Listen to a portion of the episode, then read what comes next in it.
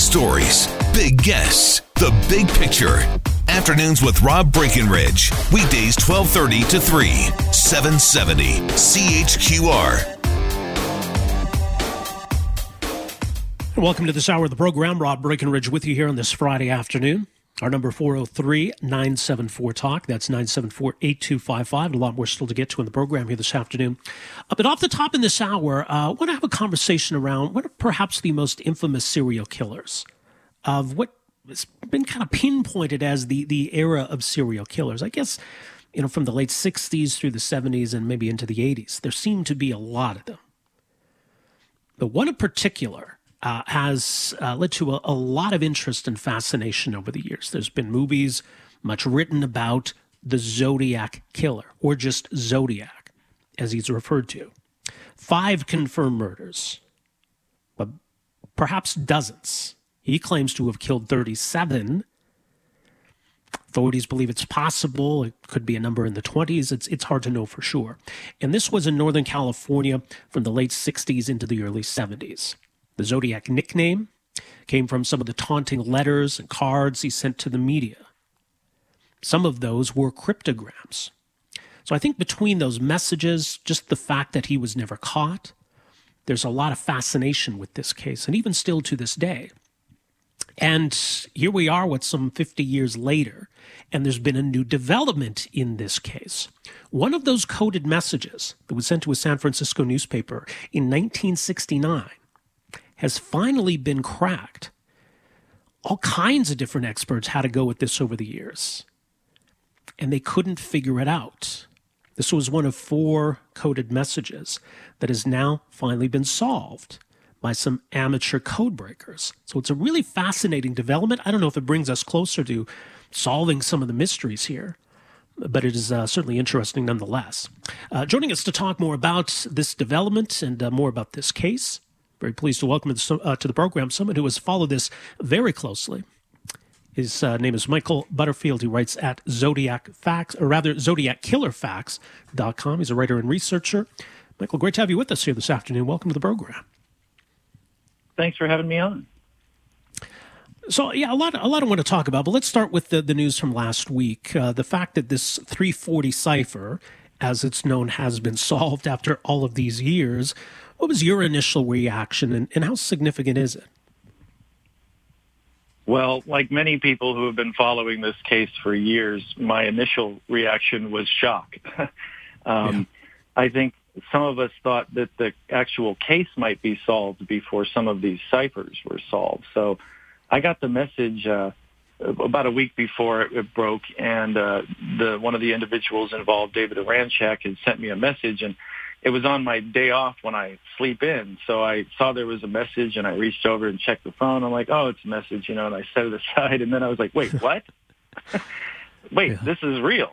And, yeah. uh, so over the course of the next week, while Dave and, uh, Sam Blake and, uh, Jarl von Eycke, who had worked on this cipher together, while they were trying to get the uh, approval to go ahead with a public announcement from the FBI, you know, I was absorbing this news just like the rest of us. And, trying to uh, understand, as you said, what it actually means for the case. So it was it was a real shock, but it was the kind of shock that you want. And after 51 years, you know, I'm 51 years old myself, so mm-hmm. um, it was like someone had hit pause and then just hit play, and all of a sudden you were hearing the voice of the zodiac in real time. Yeah, and it certainly fits with with a lot of these other messages that he sent. But I mean, did we know this whole time that it was solvable? Because there was always the possibility. I mean, given how elaborate it was, maybe it was all just gibberish. But did we know that there was something there? Well, a lot of people have suspected that it was just gibberish, largely based on the notion that it couldn't be solved, and therefore it, it must not be a real cipher.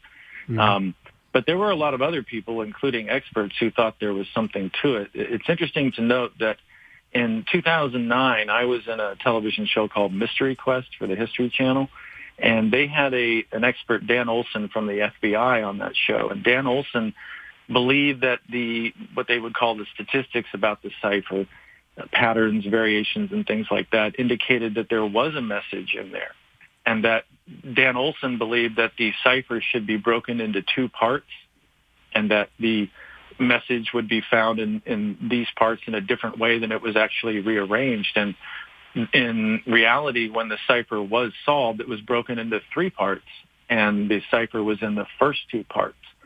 So there's been a lot of speculation about it over the years, and some people believed it was just gibberish, but other people, including David Oranchak, who had studied it, leaned towards the idea that there was something to it, and of course, they turned out to be right. In terms of why he would have used these these codes in the first place, because it wasn't as though he was revealing information, you know, where, where bodies are buried or something. This is, you know, seems yeah. like more of his his boasting and, and taunting. What do you think the point of the coded messages was?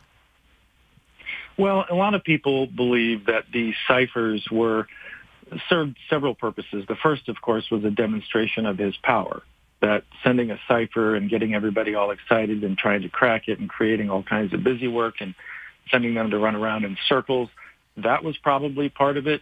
But I think also there's the idea that he believed he was an extremely important person. And so he thought that his thoughts were special. And excuse me, as we've found with the new solution to the cipher, it's really just a bad sequel to the first cipher, right. which was about collecting slaves in the afterlife and uh, um, you know not being afraid of death and things. He just repeated those same themes again in this new cipher, and I think, excuse me, and I think that uh, one of the things that may have been important to him was that the first cipher was cracked very quickly in a matter of days. And my theory had always been that he was a little disappointed by that because he wanted it to drag out longer and for there to be more suspense. So when he sent the second cipher, he apparently made it much more difficult to solve. And that was always my belief, that it was difficult to solve because he made it very difficult to solve and maybe a little too hard to solve. So that's why it took 51 years. But I think in the end, you know, like a lot of serial killers, the Zodiac had a giant ego. And this was mm-hmm. all to serve his ego. And it's interesting how he goes out of his way in this message to mention um, this this call to a, a, TV show back in I think it was October of 1969, mm-hmm. an, an, Oakland uh, television talk show, and he goes out of his way in this to to emphasize that that wasn't him.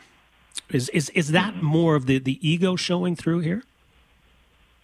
I think so. Uh, for your listeners, on October 22nd, 1969, someone called into the Oakland Police Department and demanded that lawyer uh, Melvin Belli or F. Lee Bailey appear on a local talk show hosted by Jim Dunbar. And when they were on the show, someone called in claiming to be the Zodiac using the name Sam. And this person complained about headaches and threatened to kill children and all kinds of things. And it was a very, um, you know, it was it was very dramatic and sensational. But the three people who had listened to the Zodiac's voice, either in person, a surviving victim, or two police dispatchers who spoke to him on the phone, all agreed that this person on the show was not the real Zodiac. But that person called in again. There was several calls to Melvin Belli's home, which eventually led the police to arrest an individual in a mental hospital. And they concluded that that person was not the Zodiac. However, over the years, and especially with the movie Zodiac that came out in 2007, it's encouraged this notion that the person who called was probably the real Zodiac when that isn't true. So it's interesting that uh, in the 51 years since that talk show, this theory has developed that it was the real Zodiac, and then 51 years later, we cracked the cipher that he sent two weeks after the TV show, and he says it wasn't me. And I think the reason it's significant is because the way that Sam appeared on the television show was kind of a pathetic character. And when the Zodiac sent a letter to Melvin Belli after that show, he included a piece of a victim's shirt to prove that it was really him as a distinction between himself and that person on the show. And the letter seems like it's almost a, a mockery of the character Sam on TV. So I think the Zodiac was kind of insulted by the idea that people would think he was such a pathetic character. And he not only mocked them for that belief, but then decided to correct them with that letter and the piece of the victim's shirt. Right, and it, it all you know adds to to the just you know the fascinating elements of, of this story, and I think why that's that's endured over the years. You know, you have this this evil presence that seemingly comes out of nowhere, commits these heinous crimes, is taunting police and the authorities in, in a very unusual fashion, and then he's just kind of gone. and this mm-hmm. lingering mystery, right? I mean, so it's easy to see why why there's such a fascination with it. What what was it for you? What first got you interested in this? Well, when I was growing up, I had an interest in true crime stories, which was back then considered weird. Now it's considered weird if you're not. Pretty normal, um, exactly. Yeah, but uh, excuse me, I uh, I grew up uh, across the street from a, a homicide detective who worked on many uh, important cases. excuse me, here in Arizona. And uh, he would occasionally mention the Zodiac as a kind of boogeyman character, you know, and uh, that piqued my interest. And then I saw a movie called Time After Time that came out back then where they mentioned Zodiac. And then I, I started going to the public library and trying to look up articles and things. And over the years, it developed into an interest trying to separate fact from fiction because the Zodiac case is plagued with a lot of fiction and myth and falsehood. Mm-hmm. so eventually my interest in it developed into an interest in trying to find out what actually happened because I realized I couldn't rely on a lot of these other popular sources. But I think for a lot of people, it's not just the fact that the Zodiac hasn't been caught that makes it so fascinating. It's the way that society reacted to it, the way that it's influenced popular culture, the way that it's influenced other criminals. There have been copycat killers uh, over the years. And uh, so I think originally it started out just as sort of a boogeyman mystery like Jack the Ripper or something like that. But over the years it developed into more of a, an interest in learning about the case and trying to find out what actually happened. Because if we can't identify the Zodiac, at the very least I'd like to know what actually occurred. Right. I, I wonder too, and when you read up on the case, and you know, there's some eyewitness accounts. We've got this this sketch of of what he might have looked like and you know you think for somebody so so sinister and somebody who had people so so terrified he seems so unassuming right he just he yeah, seems like the yeah. kind of person who could just blend into a crowd right does that does that add to the mystique do you think oh yeah you know we've always liked to believe that monsters look like monsters that they have right. horns and you know drooling madmen and that kind of thing mm-hmm. And I think in the 70s, we realized that a lot of serial killers are like Ted Bundy. They look like somebody you know. They seem like nice people when they're not murdering human beings. And the Zodiac seemed rather nondescript. And it's interesting that in the late 1960s, of course, which was the counterculture movement and the hippie movement in the San Francisco Bay Area and everything, he looks very clean cut. And, but he also looks like millions of other men looked in the 1960s, you know, crew cut, horn rimmed glasses.